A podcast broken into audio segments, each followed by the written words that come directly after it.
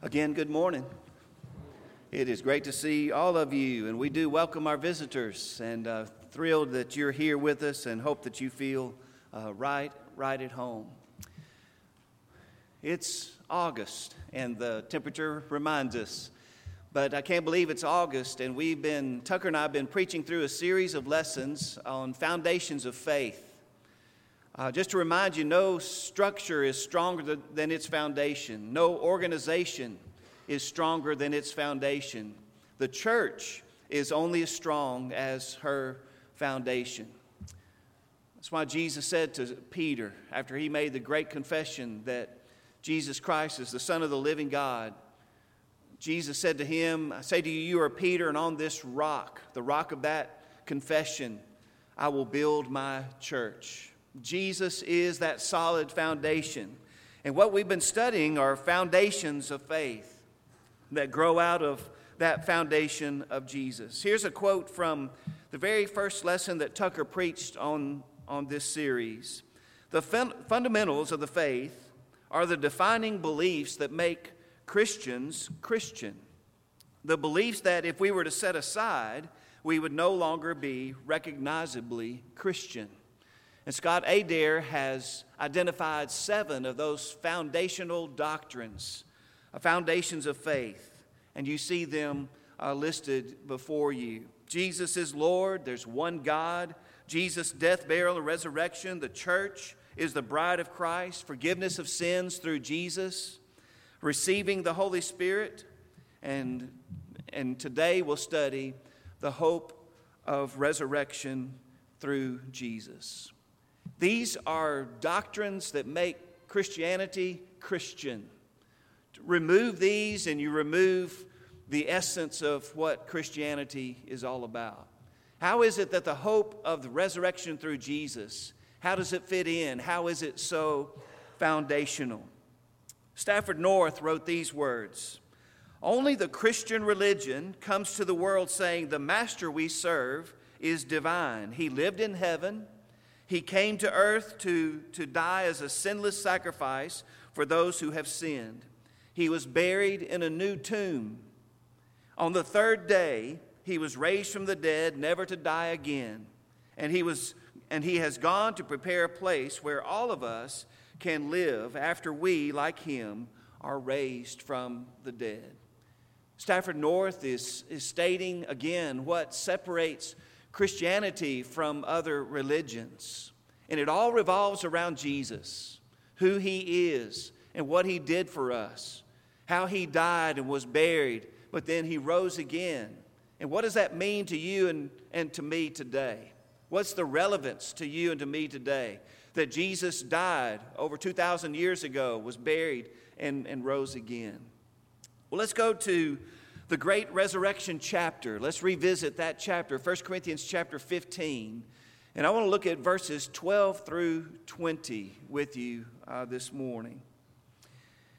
You see, the Apostle Paul, in, in speaking about the importance of the resurrection and how it is the foundation of our faith, he, he discusses well, what if Christ is not raised? Then what are the consequences? And let's look at this uh, section of Scripture in 1 Corinthians 15 as he answers that question. Number one, if, well, verse 13 says, But if there is no resurrection of the dead, then Christ is not risen. And if Christ is not risen, number one, the apostles' preaching is empty. The apostles' preaching is empty or futile or vain or meaningless.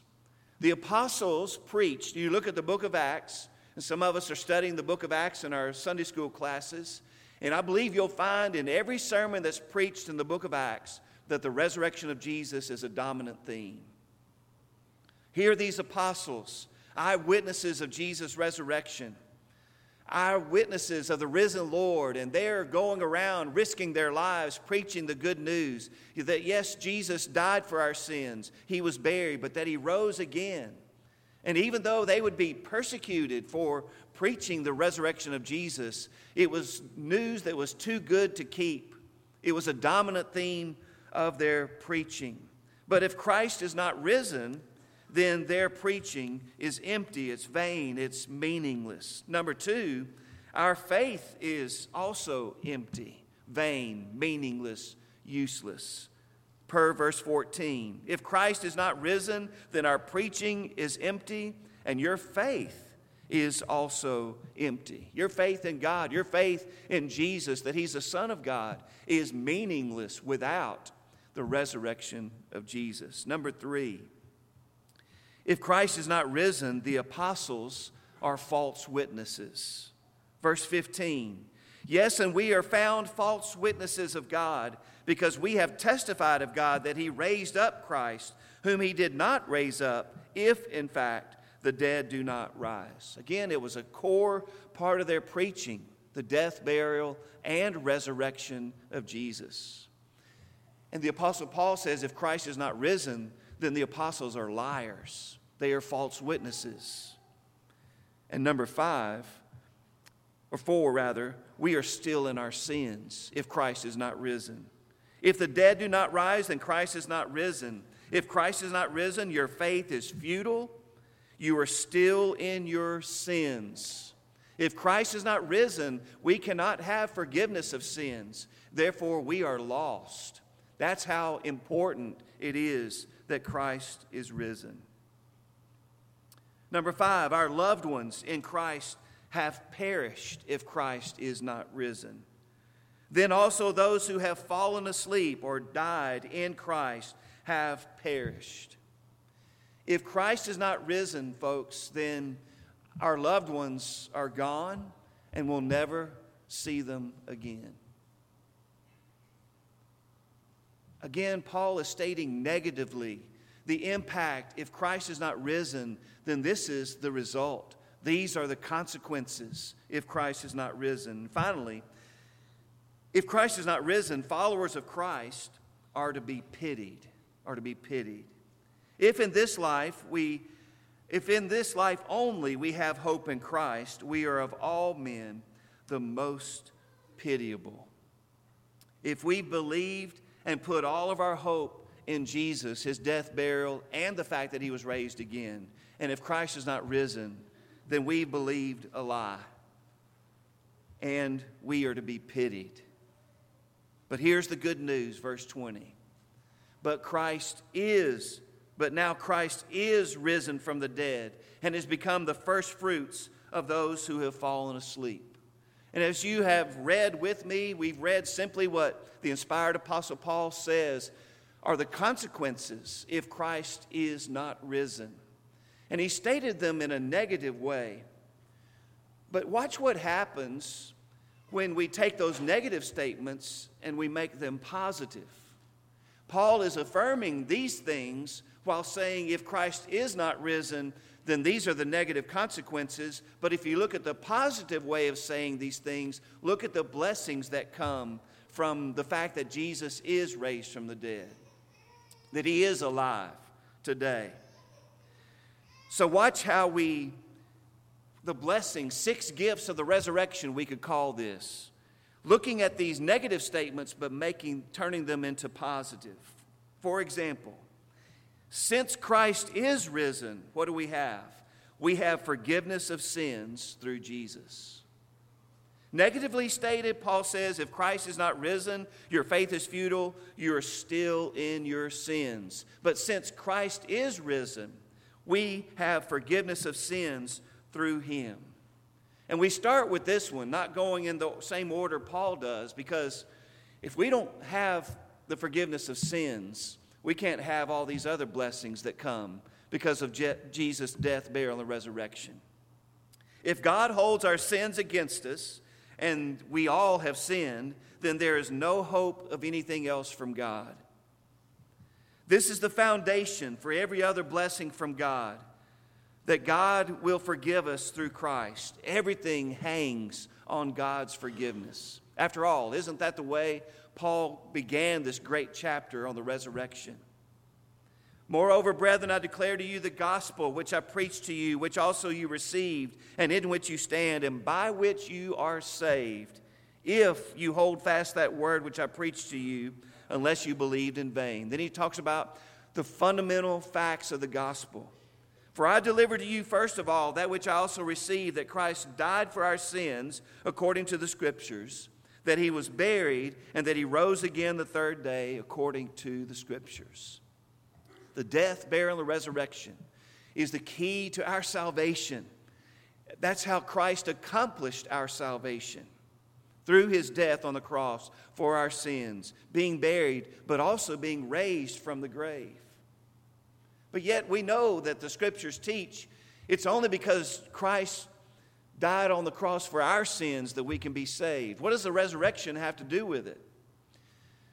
Again, Paul says if Christ is not raised, we're still in our sins. So the resurrection is fundamental, it's essential to the gospel message. How so? What's, what's the connection?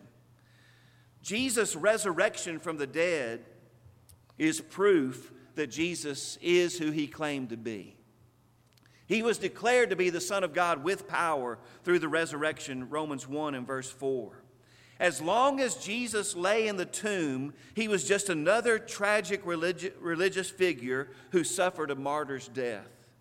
But when God raised Jesus from the dead, it was his stamp of paid in full on the invoice of our sin debt. Now, Christians can be certain that in Christ they are justified. Jesus' resurrection from the dead was saying God accepted his sacrifice on our behalf and demonstrated that by raising Jesus from the dead. Paul said it like this He was delivered over to death for our sins and was raised to life for our justification. So, how important is the resurrection? What are the blessings that come because Jesus rose from the dead?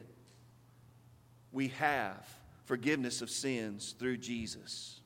And that is what opens up the door to every other spiritual blessing that comes through Jesus. Number two, since Jesus was rose from the dead, the Christian message is vital. Negatively stating it, Paul said, if Christ is not risen, your faith, our preaching is empty, vain, useless, meaningless if Christ is not raised. So you turn it around and state it in a positive way. What is the message? Since Christ is raised from the dead, the Christian message is vital. You see, if Christ is not risen, then the gospel is powerless. Romans 1:16, you know this, for I'm not ashamed of the gospel, for it is the power of Christ unto salvation to everyone who believes, to the Jew first and also to the Greek. And we know that the gospel is the dunamis, the, the dynamite. It's the power to save. But folks, if Christ was remained in the grave, even the gospel is powerless. But since Christ rose from the dead by the power of God, that empowered the gospel message, the death, burial, and resurrection of Jesus. And it makes this Christian message vital, meaningful, significant, life giving. Number three, since Christ is raised from the dead, our faith is well founded. Instead of being empty, as Paul describes it, if Christ is not risen, our faith is well founded since Christ is risen. How so? For one reason, we have Old Testament prophecies that predicted not only Jesus' death, but also his burial and resurrection. When Jesus was raised from the dead, those prophecies were fulfilled. And for those Jews who had studied the Old Testament prophets and were looking for the Messiah, this would be cues to them in fact, this would be overwhelming evidence to them if they had a heart to understand and a heart to believe that this Jesus is the Messiah because he fulfilled those Old Testament prophecies. But also, Jesus told his disciples time and time again what he was going to do, what was going to happen to him in Jerusalem. Let me note three examples with you Mark 8, Mark 9, and Mark 10. Mark 8, verse 31, we find these words Jesus began to teach them that the Son of Man must suffer many things and be rejected by the elders and chief priests and scribes and be killed, and after three days rise again. You and I know the rest of the story, right? We know what Jesus is saying is going to happen. But for because they had preconceived ideas of what the Messiah was going to do, they missed it, didn't they? They missed it. When Jesus was crucified, the disciples were scattered. They were, they were defeated. They thought, it's over. Until Jesus rose from the grave. And then they were convicted that it had only begun. But Jesus told them time and time again. Mark 9 is another example. Behold, we are going up to Jerusalem, he tells his disciples, and the Son of Man will be betrayed to the chief priests and to the scribes, and they will condemn him to death and deliver him to the Gentiles.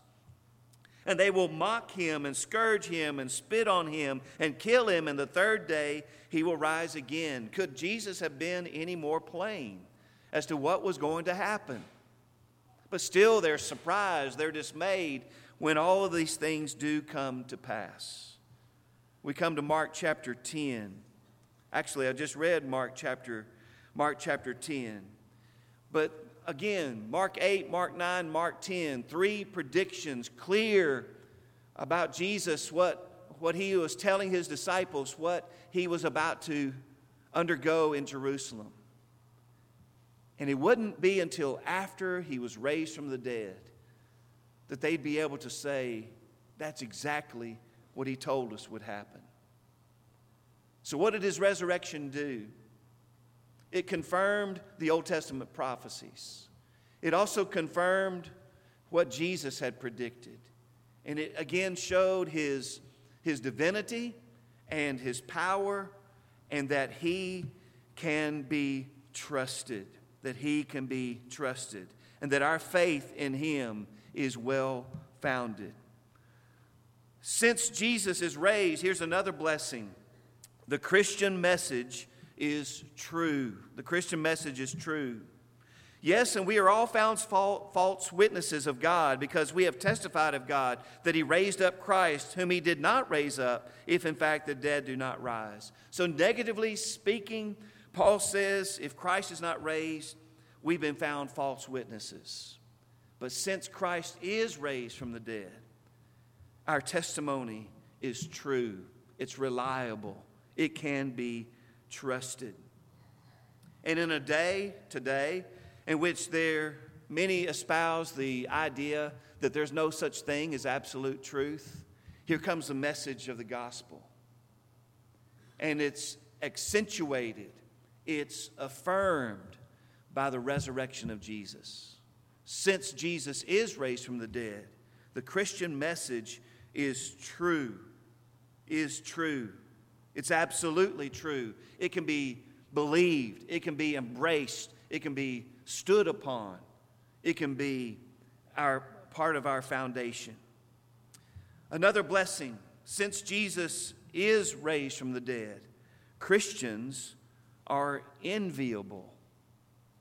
Not pitiable, pitiable, but enviable. If Christ is not risen, Paul says, then we are of all men are the most pitiable because we believed a lie. But since Christ is raised, Christians are to be envied. It reminded me of a statement that I read uh, by an atheist. What I envy most about you Christians is your forgiveness. I have nobody to forgive me. Christians do, don't we? We have a God who forgives, but a just God who paid for the price of our sins with the blood of his own Son, Jesus, who died for our sins, was buried, but he also rose again. And because Jesus is risen, we are to be envied. You see, each and every person in the world wants to know that his or her life is not being wasted, that each of our lives has meaning and is, is valuable, is, is worth something. And Paul knows this, and it's interesting that he closes out by inspiration this chapter, although men added the chapters and verses. Look at verse 58. Therefore, based upon everything that he has said about the resurrection of Jesus and what that means to us, therefore, my beloved brethren, be steadfast and movable, always abounding in the work of the Lord, knowing that your labor is not in vain in the Lord. You see, the resurrection gives us hope. It gives us something, a truth to stand upon. It, and it tells us that, that surrendering our lives to Christ and living for Him and, and uh, just embracing Him as our Savior and as our Lord and serving Him for the rest of our lives is not in vain. It is not in vain, but it will be rewarded. The last blessing I'll highlight is this because Christ is raised from the dead, the dead will be resurrected.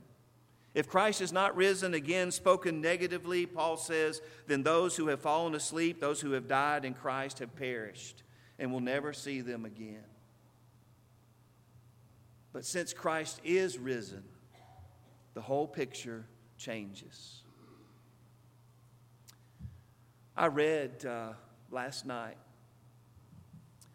about a woman, and I won't be able to recall her name, but a woman who received a call during Desert Storm that her son, a soldier who was serving there, had uh, stepped on a landmine and it had killed him. So she was in the depths of grief. Three days later, she got a phone call. And it was the voice of her son who had not been killed, but was alive and well. Can you imagine the dichotomy there? Can you imagine the contrast? Hearing that her son had been killed, but hearing his voice and him saying, Mom, I'm alive. That's the difference. And Jesus dying on the cross for our sins and being buried, with Jesus dying on the cross, being buried, and being raised from the grave. And what that means to you and to me is that the dead will be resurrected. Now, but now Christ is risen from the dead and has become the first fruits of those who have fallen asleep. And I'll remind you the biblical background of first fruits was when the people under the law of Moses they were to bring the first fruits of their crops as, as an offering to God. It was the first fruits, it was the first of more to come. And so the, Paul is using this imagery, the Spirit guiding him to do so in saying Jesus is the first of many more to be raised, but his resurrection guarantees us of our own. Jesus said this Do not marvel at this, for the hour is coming in which all who are in the graves will hear his voice and come forth. Those who have done good to the resurrection of life, and those who have done evil to the resurrection of condemnation. But make no mistake, because Jesus rose from the grave, all will be raised from the grave. For many, death is, an, is a hopeless end. But, folks, for Christians, because Christ was raised from the dead, we have an endless hope. We have an endless hope. And what does that mean? It means that death does not have the final word. Death does not have the final word. Job asks a question, Job 14 14. If a man dies, will he live again? And the answer, because Jesus was raised from the dead, is a resounding yes. Because Jesus' resurrection guarantees us of our own. So that means death does not have the final word for the child of God. And it also means that there will be a great reunion one day. Contrast that. If Christ is not raised, then the dead who are asleep in Jesus have perished. But since Christ is raised, that means they will not perish. And there will be a great reunion. Paul would tell some confused Christians this truth with these words I don't want you to be ignorant, brethren, concerning those who have fallen asleep, those who have died, lest you sorrow as others who have no hope. For if we believe that Jesus died and rose again, even so God will bring with him those who sleep in Jesus. For this we say to you by the word of the Lord, that we who are alive and remain until the coming of the Lord will by no means precede those who are asleep. For the Lord himself will descend from heaven with a shout, with the voice of an archangel, and with the trumpet of God, and the dead in Christ will rise first. Then we who are alive and remain shall be caught up together with them in the clouds to meet the Lord in the air, and thus we, and I love to emphasize that we, we shall always be with the Lord. Therefore, comfort one another with these words. And the reason that we're able to have comfort with those beautiful words is because Jesus died for our sins. He was buried, but the tomb couldn't hold him. He rose from the grave and he lives even now. But now Christ is risen from the dead and has become the firstfruits of those who have fallen asleep. So, a foundation of our faith is the hope of our resurrection because of Jesus. Peter echoed what Paul is, is saying here with these words Blessed be the God and Father of our Lord Jesus Christ, who according to his abundant mercy has begotten us to a living hope, a living hope through the resurrection of Jesus Christ from the dead, to an inheritance incorruptible and undefiled that does not fade away, reserved in heaven for you. Peter is telling some suffering saints, You have a living hope, a living hope, because your Lord is living. The tomb couldn't hold him. So you have that eternal living hope because of him and your faith in him.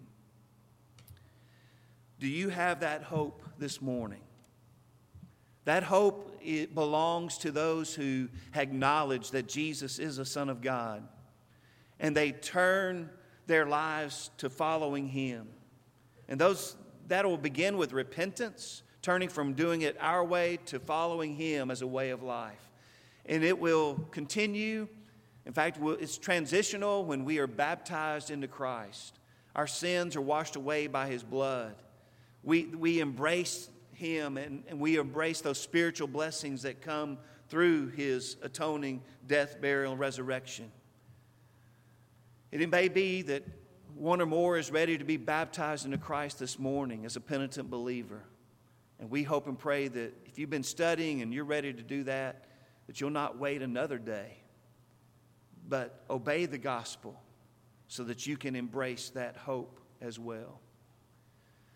It may be that others of us desire the prayers of the church. It may be that we've wandered away, or it may be that we have something weighing on our hearts that we need prayerful support. If that be the case, if you're subject to the invitation of Jesus, please come right now as we stand and sing.